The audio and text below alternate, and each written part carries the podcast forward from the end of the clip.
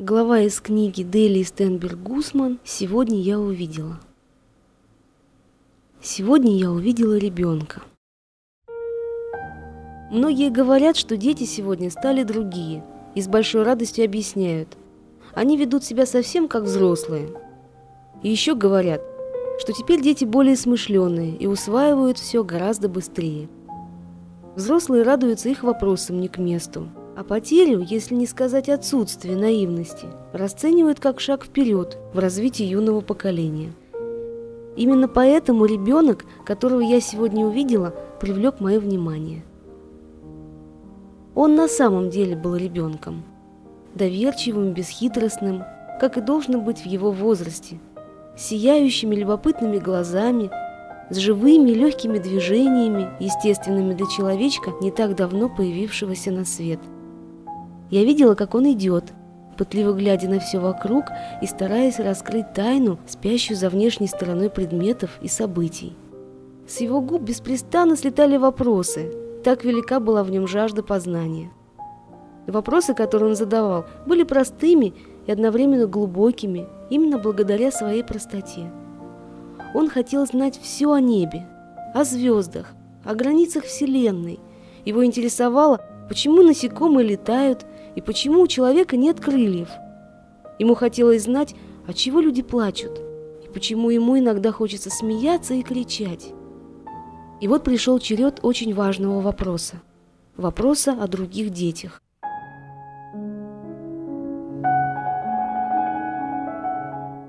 Этот наивный малыш чувствовал, что они его не понимают, что они совсем на него не похожи.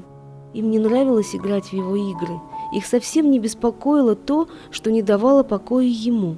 Им нравилось изображать из себя взрослых, а он хотел оставаться маленьким. Нормальные дети болтали только о телепередачах, о выходных, о проблемах в своих семьях и о том, как невыносимы их родители, братья и сестры. Ребенок, которого я сегодня увидела, чувствовал себя беззащитным перед своими сверстниками. И он обратился ко взрослым, ища понимания но ему ответили лишь улыбкой и шутками. И в кого только пошел этот малыш? Он ни в чем не похож на нас. Мне даже стыдно за его вопросы. Такое впечатление, что он совсем ничего не понимает. Почему ты не такой, как все? Почему ты не играешь со своими товарищами?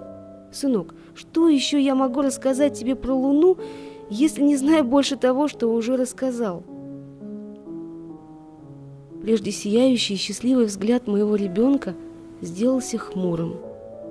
На него легла тень, которая лучше тысячи словарей могла бы рассказать, что такое грусть. И мне кажется, что именно в этот миг он утратил свою доверчивость и непосредственность, и сам того не желая и не понимая, раньше времени повзрослел. Он усвоил жестокий жизненный урок. Надо молчать, сталкиваясь с непониманием – прятать в глубине души свои сокровенные мечты, не говорить о прекрасном, а высказывать лишь то, что другие хотят услышать. И если сначала я увидела ребенка, то теперь передо мной был взрослый человек, на чьих плечах лежал груз пережитого, груз боли и грусти.